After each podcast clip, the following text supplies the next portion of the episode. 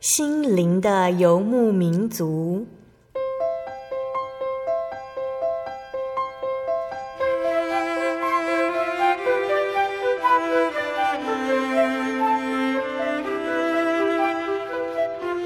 在这个谁都不管谁的后现代社会里，每个人的心灵都是游牧民族。成长的过程就是寻找的过程。每一颗漂泊的心灵，其实都在寻找生命的绿洲。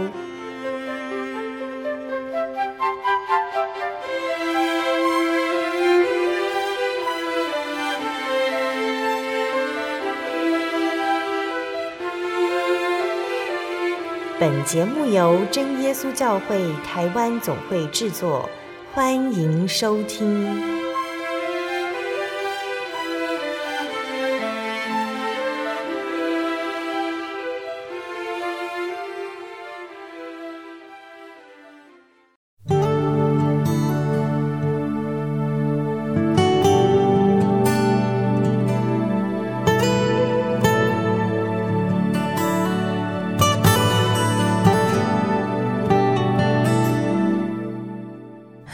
所在空中的听众朋友们，大家平安，我是贝贝，欢迎大家收听心灵的游牧民族节目。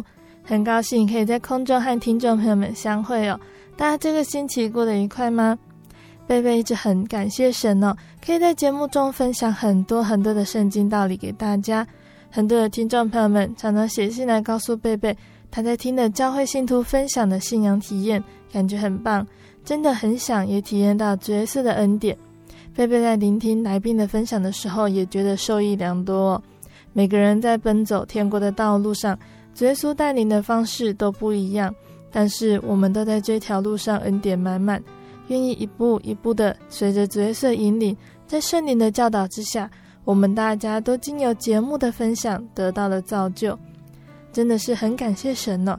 那贝贝也很欢迎听众朋友们继续写信来分享你在收听节目时候的心得，或者是在收听节目的时候有任何听不懂的地方，或者是信仰疑问，都可以来信告诉贝贝哦。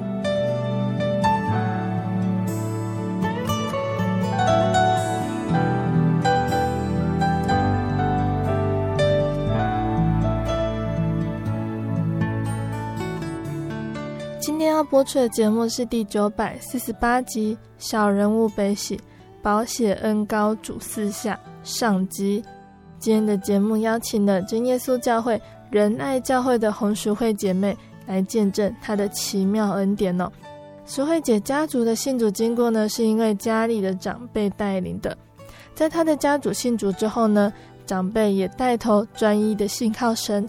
常常提醒他的孩子和其他晚辈们都要持守这一份宝贵的信仰。长辈的谆谆教诲都深深的影响淑慧姐哦。那在淑慧姐自己的信仰历程中，她也多多的体会到神的保守和看顾。在她搬到南投的仁爱之后呢，有一次在参加仁爱教会举办的灵恩布道会哦，在祷告的时候，淑慧姐看见了异象，她接连看见有只手。沾着膏油的画面，并且在祷告之后呢，就有小朋友得到了圣灵了。淑慧姐看到的意象是什么意思呢？我们先请淑慧姐来和听众朋友们打声招呼，再开始分享见证吧。哈利路亚，各位听众朋友，大家好，欢迎淑慧姐来节目上分享见证哦。那今天淑慧姐想跟听众朋友们分享什么样的见证呢？嗯，是有关于。呃，我们家是如何来信主？还有，呃，我在信呃信主的过程，还有灵里面的一些体验。那请问你的家族是因为什么样的原因来认识耶稣，来到真耶稣教会的呢？一开始是我爷爷的家庭，哈、哦，就是那时候家里面很不平安，嗯，然后他生了许多的儿女，都是不明的原因，然后就过世了，嗯。对，然后因为家里面不平安，所以我的爷爷就染上了酗酒的恶习。然后他酗酒之后呢，他每次喝酒就会闹事，那很多邻居就不欢迎他。嗯，然后嗯、呃，就变成说常常他就被迫要搬家。那最后就是搬到隔壁的，就是刚好是真耶稣教会的信徒。嗯，然后他就跟我的奶奶传福音，所以那时候我奶奶就开始来教会慕道。那很感谢主，就是他在慕道的过程，他就得到圣灵。好，然后他就带着他的子女，就是想要报名教会的洗礼这样子。嗯我们教会要洗礼，就是一定会在大水洗。对，哎，所以当天你要洗礼的话，就是会准备一些衣服啊，还有一些换洗的东西。嗯，就是要更换哈，洗礼完之后要更换的衣服。嗯，结果我爷爷就发现说奇怪，我奶奶怎么会准备一些衣服，然后而且还带着三个孩子，所以我爷爷他就觉得很好奇。所以，我奶奶要洗礼的那一天，他就想说要默默的跟跟跟在我奶奶的后面，嗯、看看她要做什么。然后他要出门之前，他还喝了半瓶的酒。嗯，嘿，然后他就跟在我奶奶后面。然后等到跟到洗礼场的时候啊，他就看到我奶奶是要洗礼。嗯，然后那时候他就说他也要洗礼。然后那个。当场就那个教会的一些负责人啊，就临时开会，然后开会的结果也是让我爷爷受洗这样，嗯、所以就在那一天，我们全家就是都归入主的名下。嗯，对。然后在在洗礼完之后回家的路上，走到半路的时候，然后我爷爷就跟我奶奶讲说：“嗯，你你走快点，你回家去把那个酒。”倒掉，嗯，因为他觉得那个酒的味道很不好闻，嗯，所以神也是借着洗礼就改掉我爷爷的恶习，嗯，然后从此他就不滴酒不沾。那在我们还是小朋友的时候，我们的印象就是，我爷爷只要闻到酒的味道，他就不会不会去吃任何东西，就是。嗯、呃，包括我妈妈煮饭菜，如果那个汤里面是有加酒的，她都会知道，她那个她就没有吃。嗯、所以神是把他那个酗酒的恶习改得很彻底。嗯，所以他就很感谢神，因为全家都归入主人名下之后，家里面开始就获得平安。嗯，然后他的小孩子就，呃，他剩下三个孩子，然后他那三个孩子就。都可以平安的长大。嗯。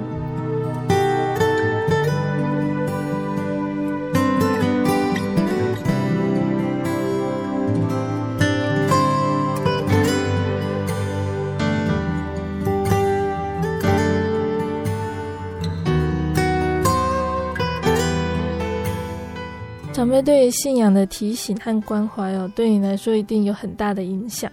那你自己对于这份信仰有什么样的体验和恩典呢？在嗯、呃，我信仰的过程当中，从小到大，嗯、呃，我爷爷给我的，呃，在信仰上告诉我的东西也蛮多。嗯、呃，每次他都会陪我们去教会，而且那时候交通不是很方便，就是一定要搭公车。嗯，然后沿路他也会说他的见证。然后他在路上，他有时候晚上的时候，我们要去聚会，聚会完回来，有时候路上会很暗，我们这些小朋友会害怕。然后他就说，他都有看到主的荣光照照在前面，然后他觉得神都跟他同在，所以他每次他这样子讲的时候，我们就不会害怕，我们就觉得嗯，主都有跟我的爷爷同在。然后所以。这个信仰就这样子，因为他常常在我们这些小孩子面前传扬他他对神的体验，嗯、所以在我们信仰的道路上就走的也比较比较坚定。嗯，然后每当我们这些小孩子有任何人生病的时候，他就会整晚为我们祷告，嗯、他完全都不觉得说根本不需要看医生，祷告病就会好了。然后他那种祷告是持之以恒的祷告，甚至是整晚彻夜未眠的祷告，他就是完全交托给神。嗯，就因为他是这样子的信仰，所以等到我结婚有小孩子的时候，当我的小孩子有遇到任何事情，我就会想到我爷爷的祷告。在我儿子才刚出生三个多月的时候，然后他那时候就出那个玫瑰疹。那一一般哈，那个玫瑰疹，呃，任何的医学资料，他都会写说，只要这个疹子出完就没事了。对，好，然后我儿子那时候三个多月出玫瑰疹，然后出完疹子之后，他他的整个状况却是相反。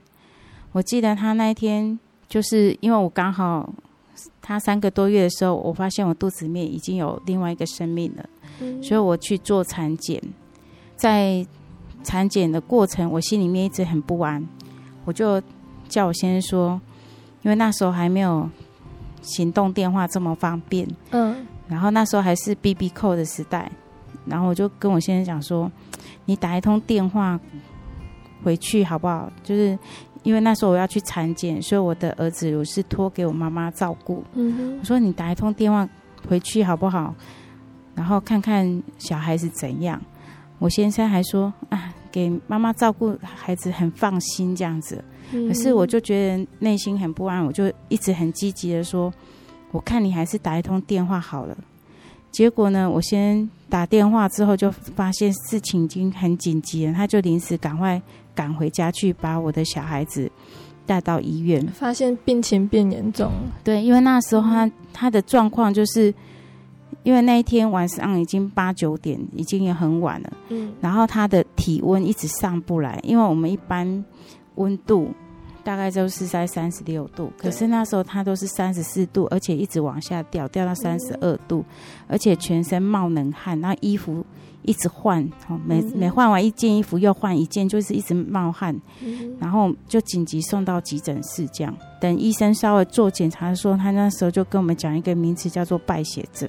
哦，然后意思就是很可能他的生命是快没有了。嗯，然后因为这样的缘故，我那时候就第一个念头就是请大家帮帮我们代祷。那时候我就赶快联络教会几个同灵帮我们家代祷，然后同时也是叫我的父母亲为这件事情代祷。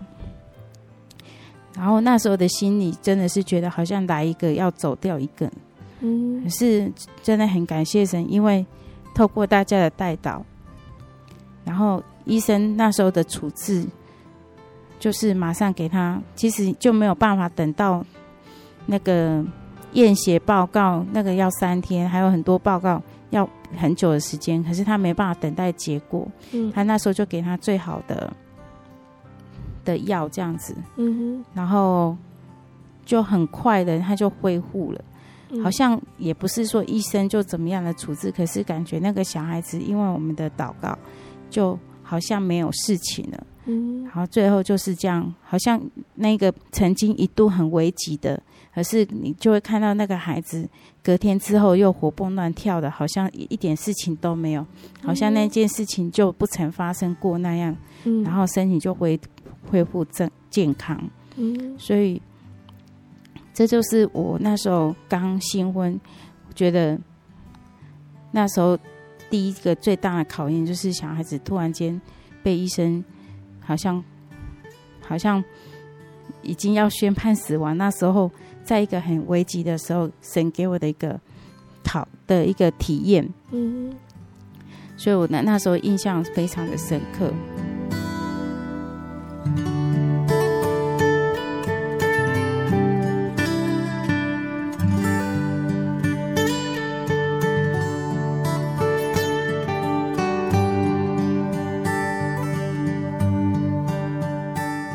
再来就是，我们基督徒在世界上，除了，嗯、呃，尤其是教养小孩子，除了我们会希望他身体健康之外，有时候我们也会希希望他的心理也是健康的。对。然后，难免小孩子在求学过程会遇到一些行为偏差的问题。那我们家那时候，我儿子遇到一个很大的考验，就是，嗯、呃，有一天。就是已经五年级了，然后他们嗯、呃、学校的那个教务处、教务处、学务处就通知我们家长要去学校一下。嗯，后来就发现他偷拿学校的东西。嗯，然后等到等到那个学校通知的时候，呃，我我儿子那时候他他的表现就是他那时候讲说，他这个行为是他没有办法控制。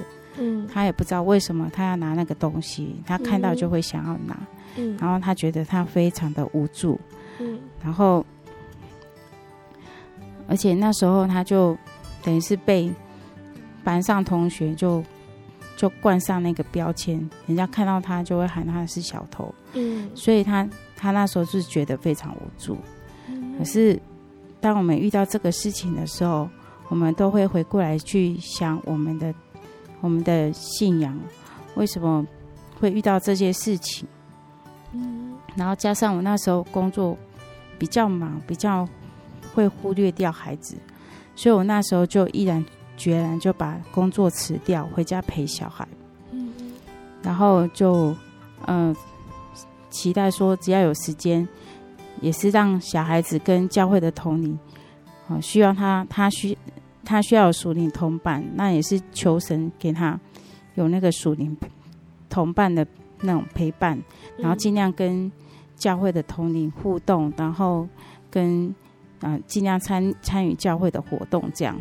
嗯，然后过了半年呢、啊，那个学校那边就觉得说我的孩子有很大的进步，然后他有一些。以前有一些负面行为都没有了，嗯，然后学校，嗯、呃，等于是教育教育长那边也打了一通电话说，哎，我是怎么样改变我的孩子的？嗯，可是我那时候只有满心感谢神，因为我知道是神改变了他，嗯，然后有一次我在跟我的孩子聊到这一段的时候，他就说，他就分享他的经验，他有时候去学校福利社，他看到一样东西。嗯然后他会很想要拿那样东西，嗯，然后可是他那时候他知道不可以，他心里面就一直在唱，嗯、呃，教会所教的，然后两，嗯，我的心中两个王，哦，嗯、看看谁比较强，一个要我上天堂，一个要我下地狱，他就唱那一段，然后唱一唱之后，他就好像就不会有想要拿的想法了，然后他就度过那一关，嗯，然后就在那个。嗯，一般我们说小朋友会有一个叛逆期的过程，对。然后神就借着这样的一个体验，让他克服了他那个那个行为，因为他我们为什么会说他没有办法克制他、嗯、他想偷的那个动作？因为有一次我们就在那个卖场，我先生就亲眼看到他拿的东西，嗯、然后迅速往口袋里。放这样子，然后等到他，我现在就赶快过去说：“哎，你拿了什么？”然后我孩子拿出来是只是一个螺丝帽，嗯，然后问他说：“啊，你为什么要拿这个东西？”他就说他不知道。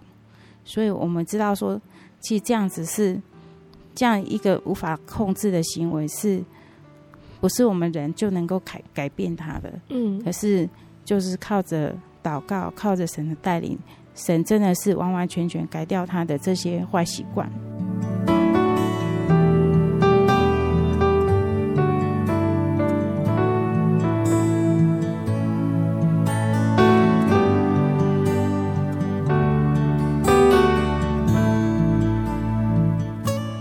亲爱的听众朋友们，我们听到了淑慧姐分享她的家族信主经过，还有她自己对于信仰的体验。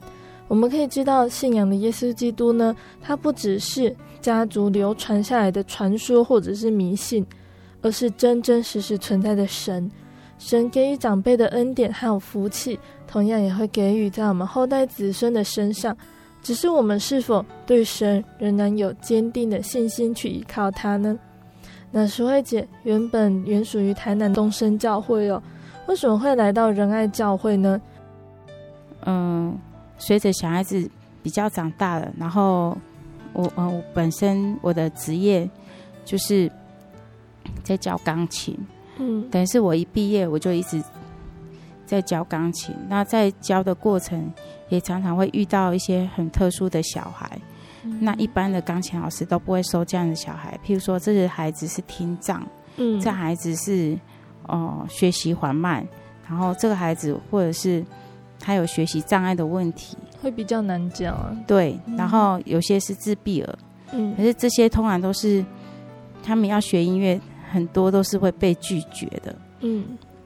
然后，因为我们有从小有这个信仰，所以我们就觉得说，即使是这些孩子很特别。可是我们就因为主的爱，所以我们就想办法去教他们。所以因为要教这样特殊的孩子，我自己本身也要再去进修。对，嗯，所以我也去上了很多有关这些特殊儿的一些研习的课程。然后后来因为有些课呢，在台，我本身台南人，然后这些课在台南没有开，嗯，所以有一段时间我就常常必须到台中。中心大学那边来上课，然后每个礼拜这样同勤。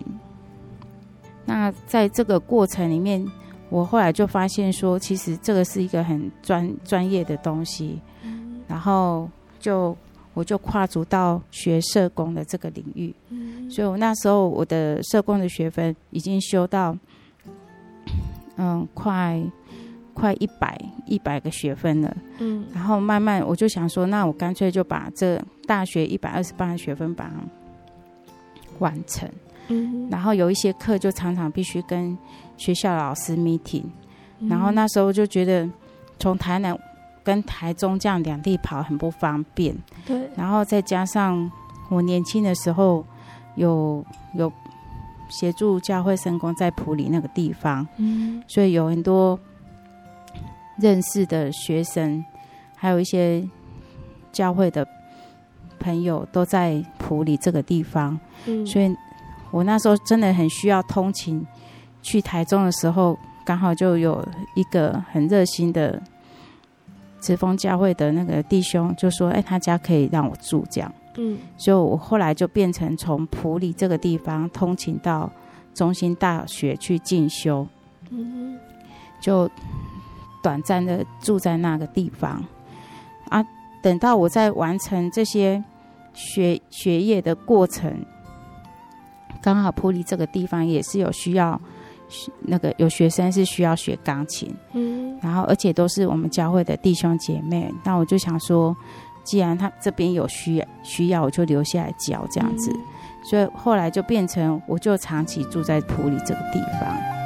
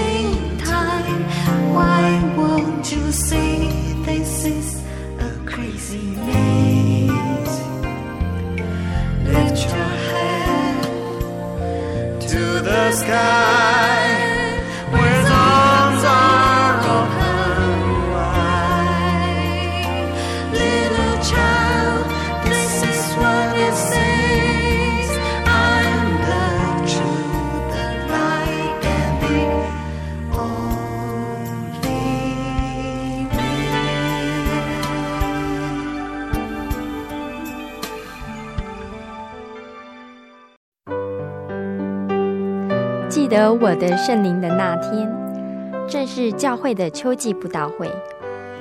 传道在台上勉励我们，要恒切地向主祈求那应许要赐给我们的圣灵。当我到台前，会下来祷告不久，就被圣灵感动，舌头如火焰般的跳动了起来，就像圣经当中《使徒行传》所记载的情形，说出奇异的舌音。身体也跟着震动了起来。那个时候，我的心头火热，泛起阵阵的平安和喜乐，那种像是找到家、回到家的感觉，让我久久不能释怀。我知道自己已经得到了宝贵的圣灵，真实的体验耶稣升天之前所给我们的应许，就是相信他的人要从腹中流出活水的江河来。这也是使徒彼得他们在五旬节的时候被浇灌所得到的圣灵。圣灵改变了我，在我的人生路途上陪伴我、指引我，让我真实的接触到主耶稣基督。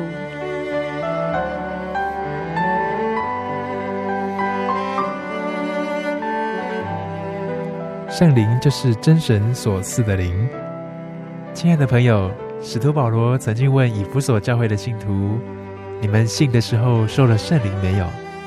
他们回答说：“还没有。”假如你也想体验、接触这宝贵的圣灵，我们都非常欢迎您到各地的真耶稣教会，跟我们一同来查考，一同来祈求。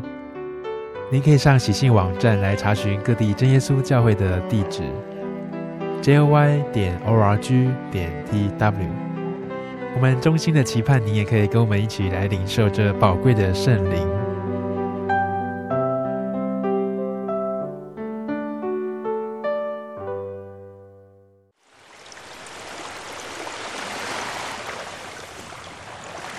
小伟，为什么你们教会的洗礼必须到郊区有河水或是海边的地方呢？哦，因为要在河水或是海边那一种流动的活水受洗，才有赦罪的功效啊！而且这样子才符合圣经的教训和耶稣的示范。嗯，可是洗礼不就是你们基督教会入教的仪式吗？哦，不是的，它不只是仪式，每个人都必须要悔改，信靠耶稣，并且奉主耶稣的名全身受洗。这样才能够有功效的重生哦，并且能够和神重新和好。哦，既然活水洗礼是跟每个人都有关系的，那我希望能够有更多的认识。好啊，你可以到你家附近的真耶稣教会，更深入的查考这方面的道理哦。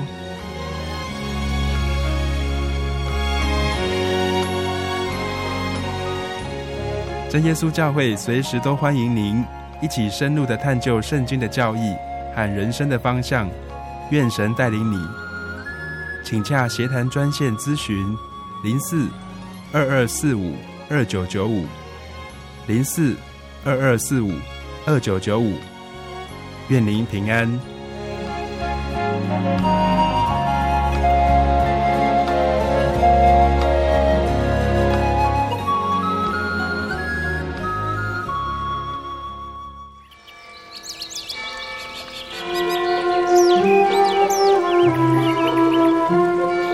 在这个地方，您可以找到生命的平安。在这个地方，喜乐就像泉水一样源源不绝。真耶稣教会总是敞开大门，欢迎您的加入。耶稣的爱是你我都可以享有的。真耶稣教会，台中邮政六十六至二十一信箱。欢迎来信，愿您平安。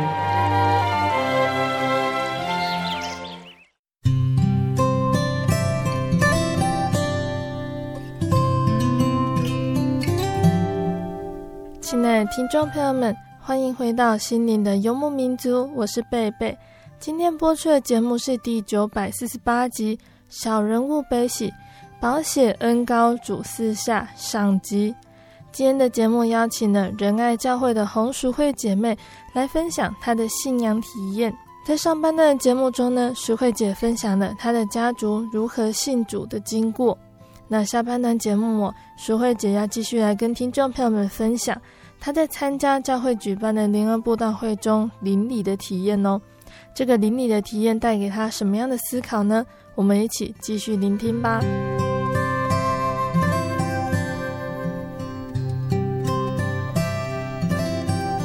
在普里这个地方呢，我就会在普里的仁爱教会聚聚会，嗯，好，因为跟这边的弟兄姐妹就很熟，这样。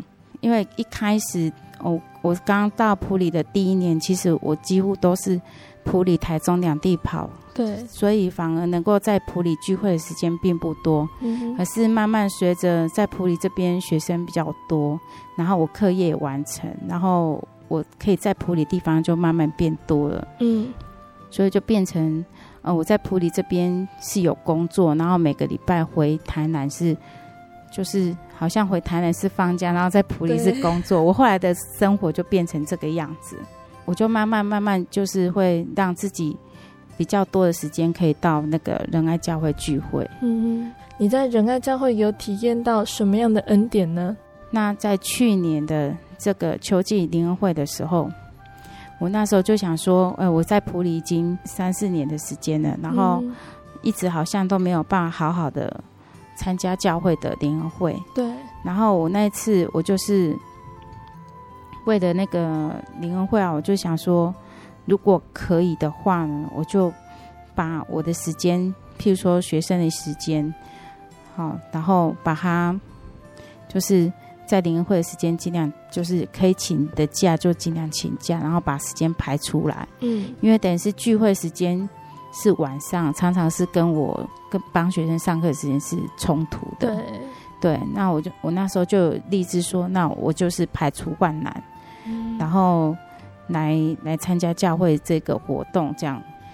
我这次要参加这个灵恩会的时候，那时候也是有一个目标，因为去年等于是前年了，前年仁爱教会等于是秋季灵恩会的上一次春季灵恩会的时候啊，嗯，呃，仁爱教会这边就是刚好都没有人得圣灵，嗯，对。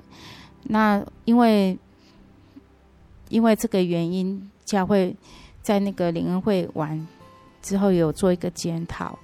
那检讨完，他就觉得说，那我们大家都要来加强这个这嗯祷告这方面的功夫。对，所以就会像我们平常星期六的聚会，我们早上是十点聚会，下午是两点聚会。嗯、那教会这边就。开会决议说，那我们每次的聚会前半小时，好特别来加强祷告。嗯，所以如果星期六早上是十点聚会，那我们九点半就开始祷告。嗯，那下午的话，如果是两点开始聚会，我们呃就是会在一点半的时候开始祷告。所以在那个过程里面，我就尽量会去参加教会的这个祷告，尽量提早到教会祷告这样子。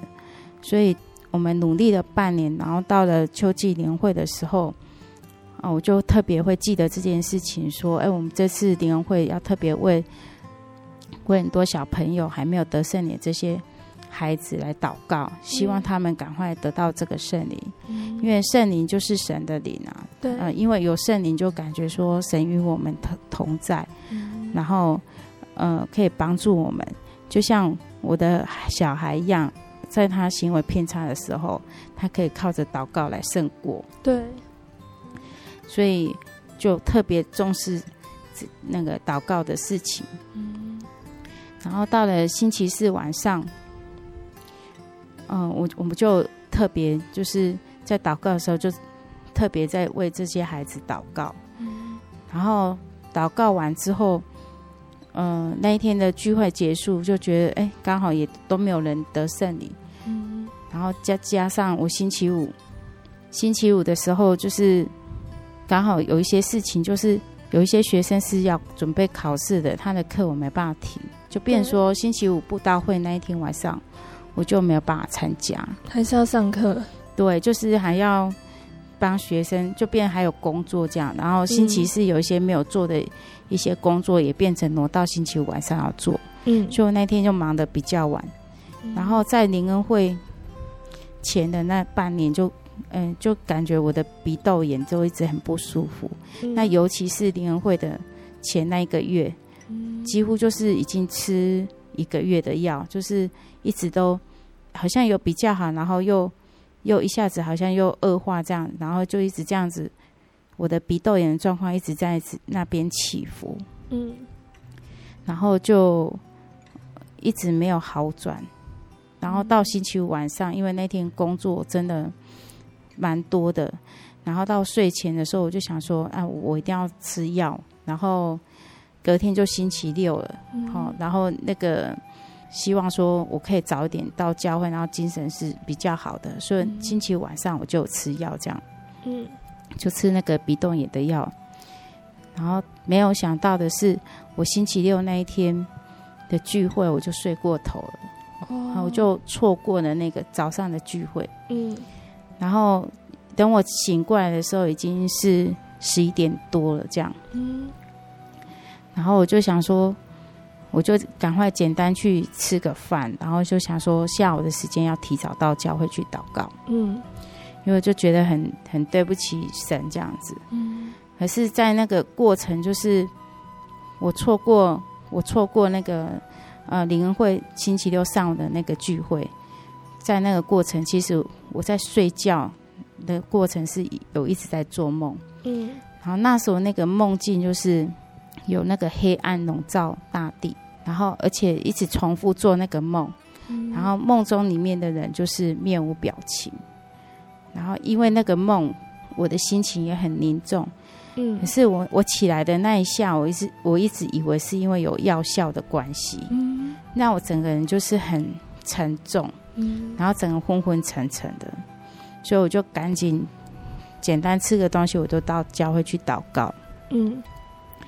然后那一天下午的聚会刚好就是传道在讲末世教会啊，末世方舟哈教会的这个的形式，嗯，然后他也给我们看那个投影片，嗯、然后里面就是在讲到说，在亚拉拉山我们找到那个方舟这样子，以及，嗯，然后在那一次要祷告之前，他也是。呃，有也用投影片啊，就讲到说我们要为这些孩子还没有得圣灵的孩子祷告。嗯，然后在那个投影片上面，就是有放两个图片，然后那两个小孩子的图片，其中一个就是我学生，所以我我我记得说我那一天要祷告的时候，就想说好，那我就要特别为这些孩子祷告，这样、嗯、对。然后在那个祷告的过程。我跪下去祷告没有多久，我就看到有光，嗯，有光，然后那个光金色的光，然后在那个光就会洒下那个好像油滴，有金色的油滴下来这样子，嗯，我就看到这样，然后等祷告结束起来的时候，教会就宣布说有一个得到圣灵，嗯，然后那时候我没有把。我看到的跟这个小朋友得圣灵做一个连接，嗯，而且那个我看到的那个像是很快就过去了，嗯，所以所以好像照镜子一样，一过去就忘记。哦，嘿，所以我就完全忘记这件事情，嗯，然后呃，因为晚上还有布道会，然后因为我早上错过那个布道会，我就想说，那我就留下来帮忙这样子，呃，因为。晚上的那个布道会是跟，就有一些青年要唱诗嘛，嗯，然后我就协协助诗情的工作，这样，嗯，还有一些教室，嗯，就是有会堂布置的工作，就在那边帮忙，嗯，然后我就一路忙下来，到晚上聚会，聚会布道会结束的时候，那个祷告，我记得我也是想说要为这些还没有得圣灵的小孩子祷告，嗯。然后只是我我跪下去祷告的时候，没有多久，我就看到我下午看到一样的画面，嗯，就是一道光，然后有有滴下来这样，嗯，然后我心里面那时候就有一个想法说，我没有看清楚，嗯，那是什么这样？然后我就觉得不是很清楚。我正在想的时候，又看了一次，嗯，然后这一次就比较清楚，嗯，就是那个。有光，然后有有滴下来，然后那个光，你就会觉得那个很清楚，就比比，因为你想不清楚，所以那个画面就变得比较清楚。这样，嗯、等到那一次祷告结束，传道就就宣布说，那一次有两位得圣灵。嗯、后来我才去了解说，原来得圣灵的下午得圣灵跟晚上得圣灵是一对姐妹。嗯，那因为。下午得圣灵那一位是还没有接受我们教会的洗礼，所以他是他是还没有洗礼的。嗯，而下嗯、呃、晚上的那一位是他是已经有洗礼。嗯，好啊，因为他回去的时候他家人就在讲说啊，你你已经有洗礼，既然那个还没有洗礼都得圣灵啊，你是不认真还是怎样？嗯，所以他到晚上的时候，他就特别认真求圣灵，然后感谢神就给他得到这个圣灵。嗯，我那时候传道在宣布说有两位得圣灵的时候，我内心是有稍微震了一下，就是觉得说，哎，怎么？那么刚好我看两次就两个的圣灵，嗯、然后会后没有想到说，哎，我我一聚会一结束，我就把这个事情忘记了。嗯、甚至在那个会后我们在聊的聊天的时候，我曾经一度还是坐在呃传道旁边跟他聊天，可是我完全没有想到说这件事情我应该要跟传道讲。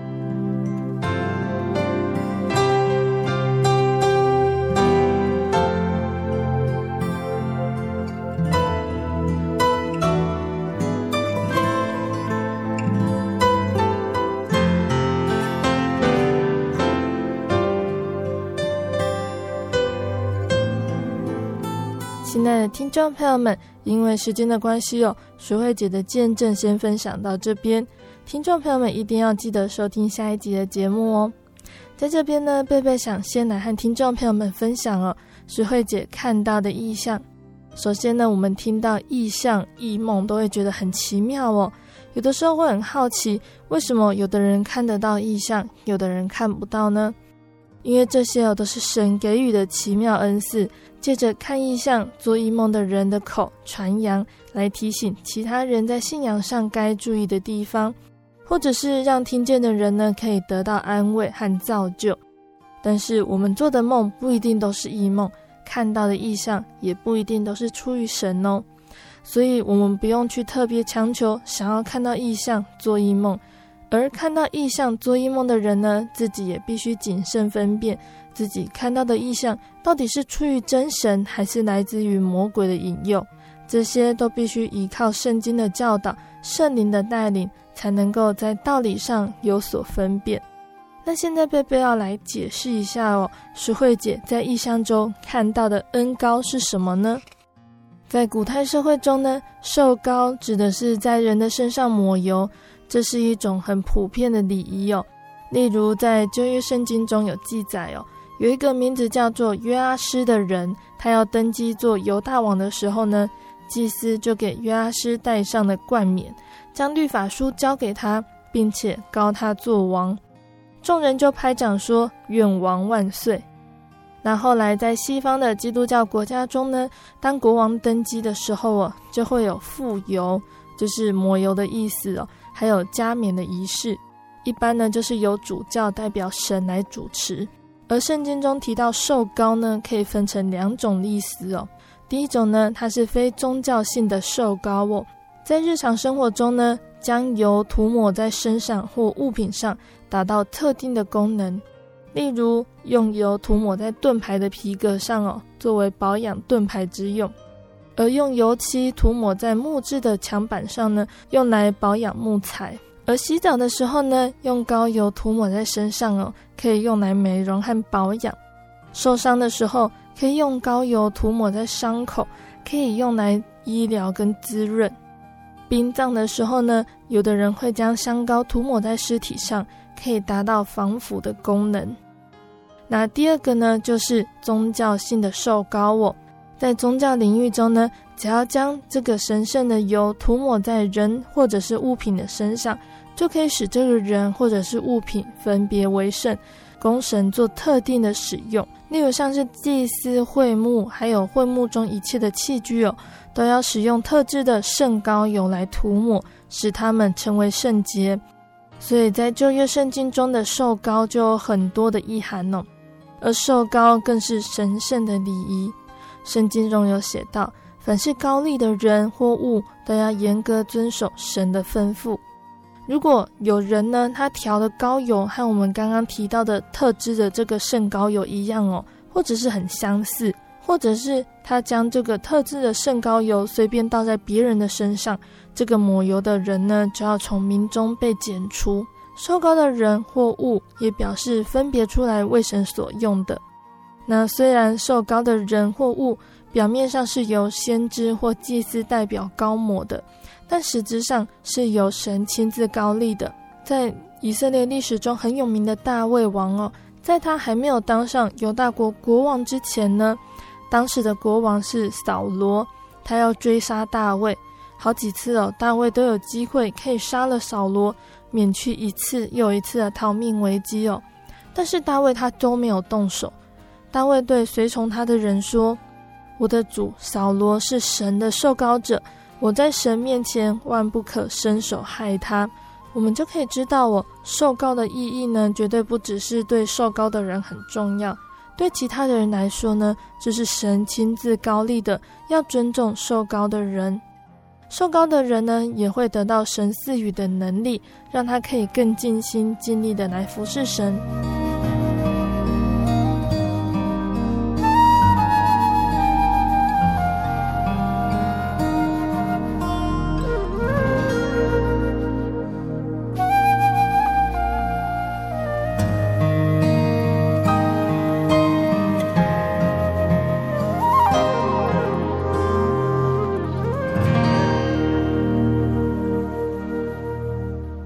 了新约之后呢，因为以色列人哦，他们敬拜神的圣殿被毁了之后，不再有被膏的人或物品，所以新约和旧约的受膏者不同哦。新约的受膏者指的是耶稣基督和我们这些受了圣灵的人。旧约中的祭司、君王要受膏，用有形的油来涂抹；而新约的人呢，不再是用物质的油来膏抹。而是用无形的圣灵来膏抹了，圣灵印证的这份信仰是真实正确的，圣灵也能够使人明白真理，而圣灵也替人代求，因为人带的肉体外在所遭遇的人事又是不断的变化哦，因此有的时候会因为肉体的软弱、心灵的软弱而无心祷告，或者是不知道如何祷告哦，有的时候会因为体贴个人肉体的欲望。无知的向神妄求，所以圣灵呢，他还会为人代求。圣灵也使人的生命能够更新。圣灵要帮助人，使人能克服困难，改变不好的个性、脾气、习惯，除去不好的心思、行为、言语，使人的生命能够得到更新，能生活得更完美、喜乐，使人际间更加和谐哦。那如果听众朋友们，你愿意来祈求圣灵的话哦。可以试试真耶稣教会的祷告方式，求主使你更明白圣经的道理，并且领受宝贵的圣灵哦。祷告的时候，第一句说“奉主耶稣圣名祷告”，接着是不断的念“哈利路亚”，赞美主耶稣。哈利路亚就是颂赞神的意思哦。那祷告结束呢，说“阿门”就可以了。不论我们原来是什么样的身份，因为我们相信耶稣是救主。决定信靠他，就能够得救。圣灵对我们来说是很重要的。圣灵是进天国、是得救的凭据。在信仰上，我们除了对真神耶稣的信心，也要努力祈求圣灵。大家可以把得救进天国想象成是我们现在要出国一样。在正常的情况下呢，每个人都可以无限制的出国。但是要出国，很重要的必备条件就是要拥有一本护照。得救去天国也是一样哦。我们相信耶稣会带领我们进入天国，圣灵就像是那一本要进天国的护照一样。我们要靠着祷告，祈求圣灵来表现出我们对耶稣的信心。那在节目的最后哦，贝贝要播放一首好听的诗歌送给听众朋友们。这首诗歌是赞美诗第九十六首《奇异恩典》。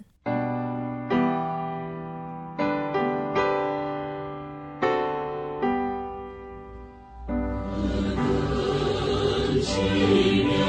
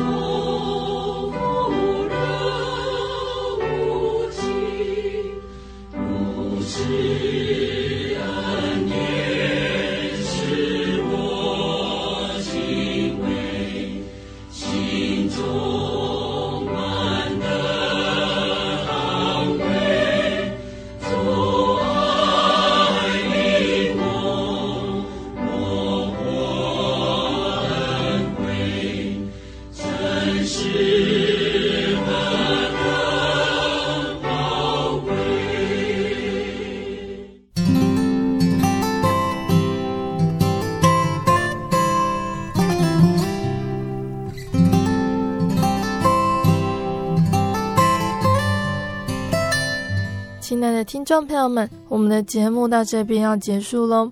如果你喜欢今天的节目，欢迎来信索取节目 CD。如果你在收听节目之后，也想要查考真耶稣教会和圣经道理，欢迎来信索取圣经函授课程哦。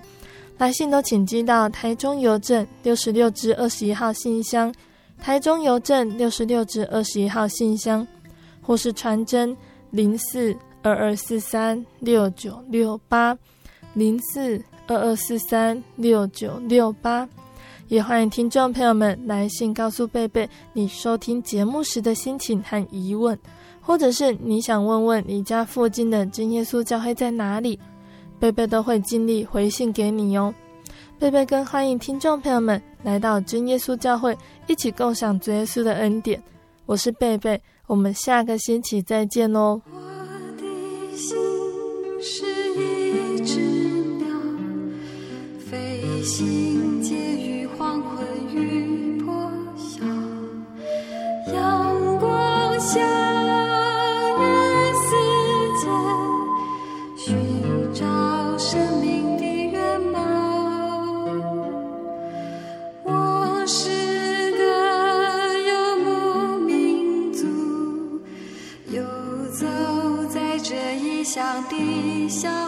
路，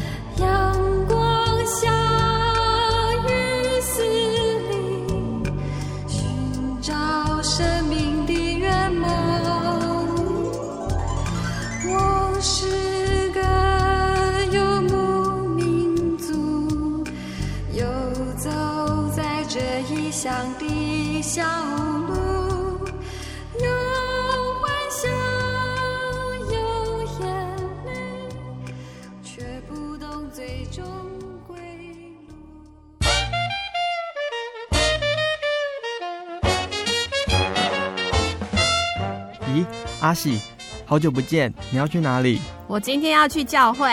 哎，今天是星期六，又不是星期天。我们真耶稣教会都是在星期六守安息生日的哦。哦，真的啊？那你们都去教会做什么？很多啊，我们会唱诗赞美神，还有听圣经的道理，还有很多很多。哇，听起来让我也好想去哦。在哪里？在哪里？我可以跟你去吗？可以啊，你可以星期六安息日的时候跟我一起去教会。我们在各地都有真耶稣教会哦。你可以上网搜寻喜信网络家庭，网址是 j o y 点 o r g 点 t w。哦，我知道了，我现在就去 j o y 点 o r g 点 t w。